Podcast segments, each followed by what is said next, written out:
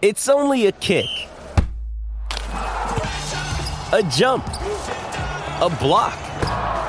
It's only a serve.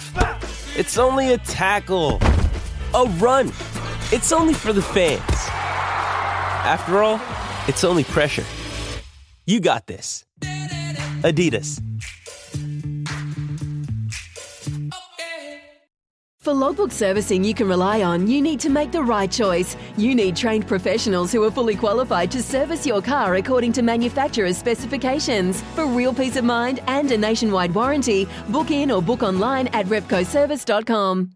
Sometimes needing new tyres can catch us by surprise. That's why Tyre Power gives you the power of zip pay and zip money. You can get what you need now, get back on the road safely, and pay for it later. Terms and conditions apply. So visit tyrepower.com.au or call 13 21 91 talk football with Jacob Spoonley, former All Whites keeper, football commentator extraordinaire as well. Morning, Jacob. How are you?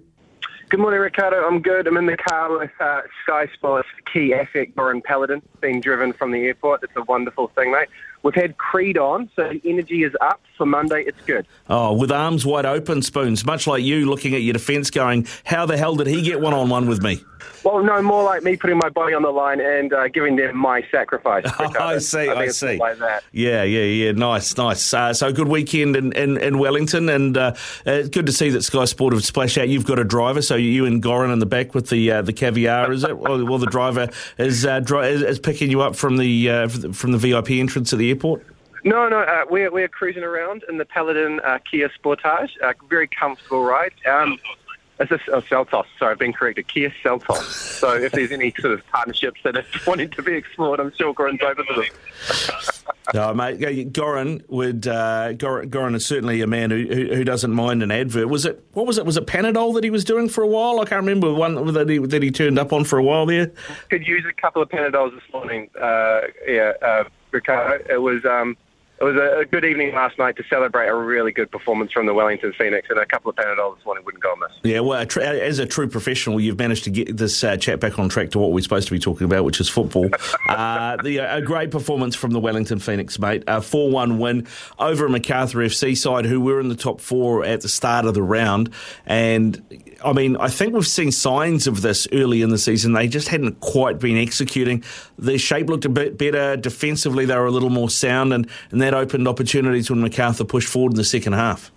Yeah, they needed to really provide themselves with a much stronger defensive foundation. Uh, eight goals in four games simply wasn't good enough, and we touched on that previously. Um, so we saw that in the first half.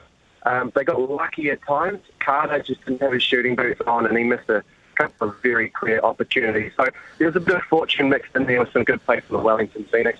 Um, but uh, what we did see is a continuation of the pattern into the second half. Um, a good performance from the likes of Kraev and Old, uh, in particular in that midfield, but then the reinforcements are rolled on after Macarthur equalised, and the depth that the Phoenix side and the options that they can call upon is really impressive and has been very effective for Talay. Um, I, the pick of them for me was Ben Waine. Given an opportunity, he seems to put the ball in the back of the net, and he's done so on multiple occasions this season. Three goals for him now.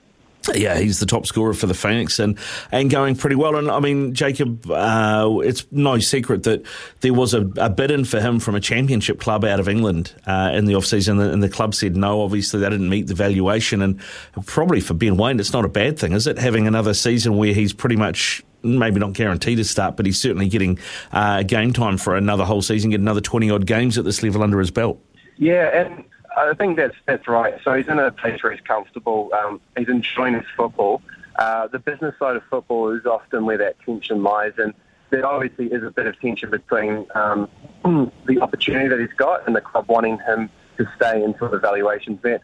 We've seen the club uh, get real value out of the young players that have invested in Libby Cacace and Sarpreet Singh. The club uh, has been remunerated not only for the initial transfers, but they get a share of um, any compensation that's paid uh, once those players do move in those very profitable markets in Europe. So I think they've got an eye on that, and they'll be looking at Ben Waine to follow in the template. Um, so you can understand why the club is being, uh, I suppose, resolute in its position.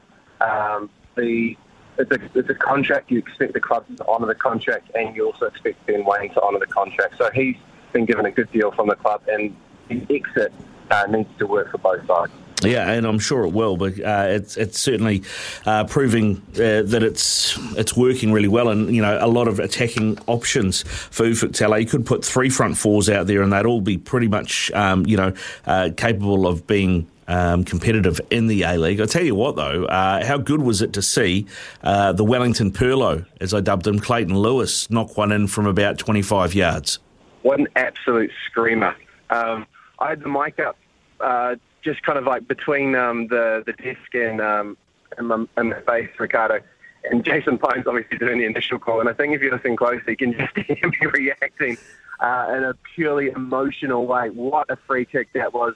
We managed to tee it up quite well in commentary because we knew what was happening. We could see that Kraev had won the free kick. He was quite interested in taking the uh, the dead ball, but then Clayton Lewis had the ball under his arm, gave Kraev the big uh, fend off and put it down and then just focused on hitting it from 25 yards out and off the crossbar, sent the yellow fever wild. Oh, mate, what a what a what a strike it was! A superb. That put the Phoenix two one up. They they got a third only a couple of moments later, and then really they just played on the counter, and, and that seemed to suit them. Uh, Macarthur uh, seemed a bit disjointed, and I, you know, I don't know how far away Ulises Dávila is from coming back and, and playing for that team, but boy, they need him. They do, and I think they're quite an imbalanced team. They're very top heavy. So uh, it was quite easy pre-game to talk about all the stars and all the firepower that they had. Uh, Vere obviously is probably the uh, jewel in the crown, but Daniel Arzani, Arzani um, he did an all right job. He buzzed around at times. Uh, it was a bit of a petulant performance though, um, because he did simulate and should have got a yellow card. He went down under no contact, and then we saw that again, not as bad, but in the second half, there were instances where he was looking for free kicks or looking for something from the referee because um, he wasn't able to do what he wanted and get at this Phoenix side as regularly as he was looking for. That said, he did pop up with a really special piece of play to put in Lockie Rose for the equaliser. Um, but to your point, at the back, Macarthur are very disjointed. They are ill-disciplined, and the Phoenix, I think, manipulated them um, basically at will uh, throughout the 90 minutes. Uh, we saw them getting pulled all over the shop. Um, Zawada, in particular, occupied a lot of attention, and that did create space for Kraev and Old out wide. I'll tell you the man that we did give um, our man of the match to, uh, which was to the Paramount and 10 network. I'm not sure if we mentioned it um, on the broadcast yesterday, was Kosta Barbarouses. He didn't get on the score sheet, um, but he did pop up um, and it was integral into uh, the build-up play that led to the goals and I think that was, that was his potentially most complete performance of the season so far. Yeah, he's looked really good, mate. He's looked really, really good. Uh, it has to be said. I did see that Daniel Arzani, uh, he obviously for the dive in the first half, trying to get the penalty, copped a bit of stick from yellow fever. It's interesting that he stayed on the bench after the game. I don't know if you noticed this, Jacob, but he sat on the bench after the game and waited until the crowd had gone before he walked down the like he refused to walk down the tunnel by the yellow fever. Just I assume because he knew how much stick he was going to catch. Yeah, it was an interesting one. Um, no one wants to really front up after a result like that, and he wasn't alone. Craig Noon um, didn't do a post-match uh, interview.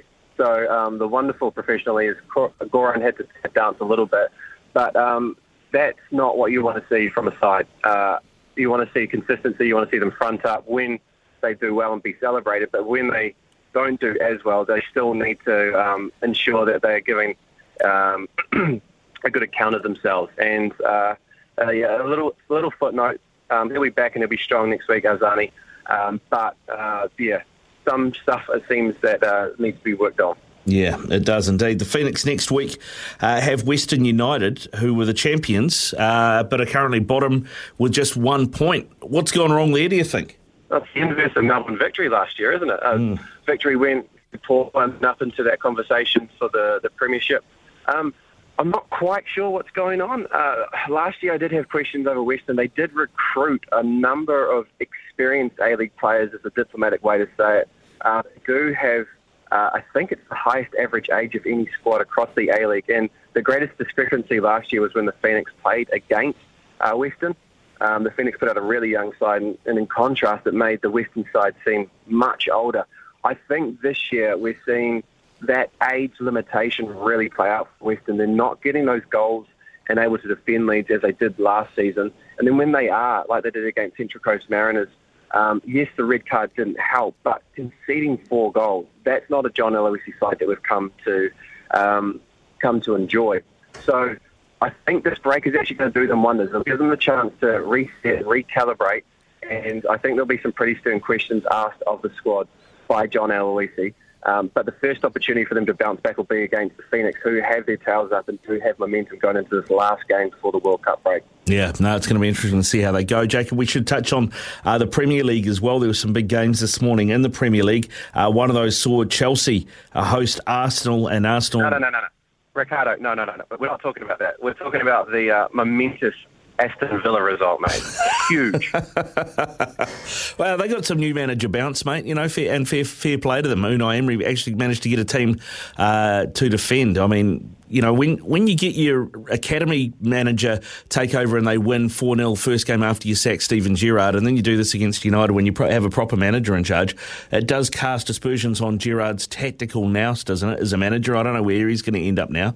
Mate, you could be the next uh, leader of the National Party with an answer like that. We're not having you do all those somersaults, mate. We're focusing on the point at hand, and that's Man United lost 3-1 to Aston Villa, and then to make it even better, Liverpool beat Tottenham 2-1. Absolutely beautiful morning. What a way to start the week, Ricardo. Yeah, well, you know, the thing, if you're a Tottenham fan, you've got to ask yourself if, if we're serious about pushing on and having a title challenge, can we be affording to drop three points to mid table sides like this? Now, I think the question's going to be asked of Daniel Levy Antonio Conte. And um, to your point, uh, I think they haven't had investment in the back. I think they're really struggling. They don't have defenders um, of the quality that Conte has come to expect from his sides. And um, unfortunately, Lloris doesn't look up to the standard this year.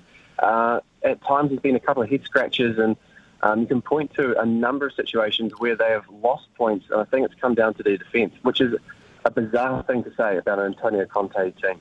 It is. Uh, I, I, don't know what you think about Hugo Lloris, but I've always kind of, I've never been convinced. He just looks a little bit lightweight, particularly when it comes uh, to dealing with crosses, dealing with corners, and, and they seem to, you know, he seems to have about three or four uh, big errors in him every season. I mean, I know he's won a World Cup with France, but I mean, Fraser Forster is an absolute behemoth um, and might not be able to distribute the same way Lloris does, but he's a much more solid keeper when it comes to shot stopping, coming for crosses, all of that stuff.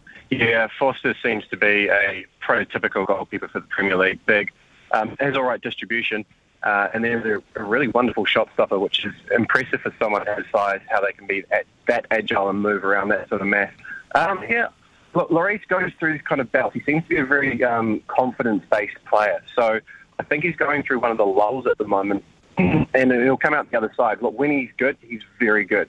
And I think the other thing that um, we don't necessarily appreciate is that he will have a pretty good handle on the change room at Tottenham. He's been the captain there for a while now, and so you don't want to move uh, or create any change for someone of that sort of status within the team without really thinking it through. So um, maybe again for Conte, it's an opportunity to reset uh, during the uh, World Cup break and uh, have a look at who he needs to bring in in the January window. Uh, we also saw um, another sacking in the Premier League. Uh, Ralph Hasenhüttl, the uh, Southampton boss, got the sack after their 4 1 loss to Newcastle this morning. Chris Wood getting on the score sheet as well. Uh, it's an interesting one because it looked like they were very much in a rebuild phase. They've got a lot of very good young players, and I thought he was actually doing a reasonable job. Like they were playing really good football, maybe just not quite getting the results, but I'm surprised they've pulled the trigger now. It's an interesting one. Yeah, uh, again, with the World Cup break coming up, you'd uh, kind of back someone to make it there, give them the opportunity to reset. But this might actually be a chance for the board to have a look at things and say, actually, we want to give a new manager a bit of a pre-season, and we're a little bit anxious about being caught into that uh, that quagmire that is uh, the relegation fight. So um, I thought he'd done a good job. He'd um, kind of brought Southampton out of um, a bit of a tumble where they were heading towards the relegation zone a few years ago. And then I think it was actually developing a reasonably competitive squad for the Premier League. But there must be some concerns behind closed doors that we're not aware of. Yeah, yeah. Well, it's going to be interesting to see who ends up in that seat because there's some very good young players for them to work out, uh, work with out there. Jacob, thanks very much, mate. I'll I'll let you go. Uh, give our best to, to Goran Paladin, your chauffeur today, and uh, we'll catch up with you again, eh? Beautiful. Thank you very much, Ricardo. Sometimes needing new tyres can catch us by surprise. That's why Tyre Power gives you the power of zip pay and zip money. You can get what you need now, get back on the road safely, and pay for it later. Terms and conditions apply. So visit tyrepower.com.au or call 13 21 91.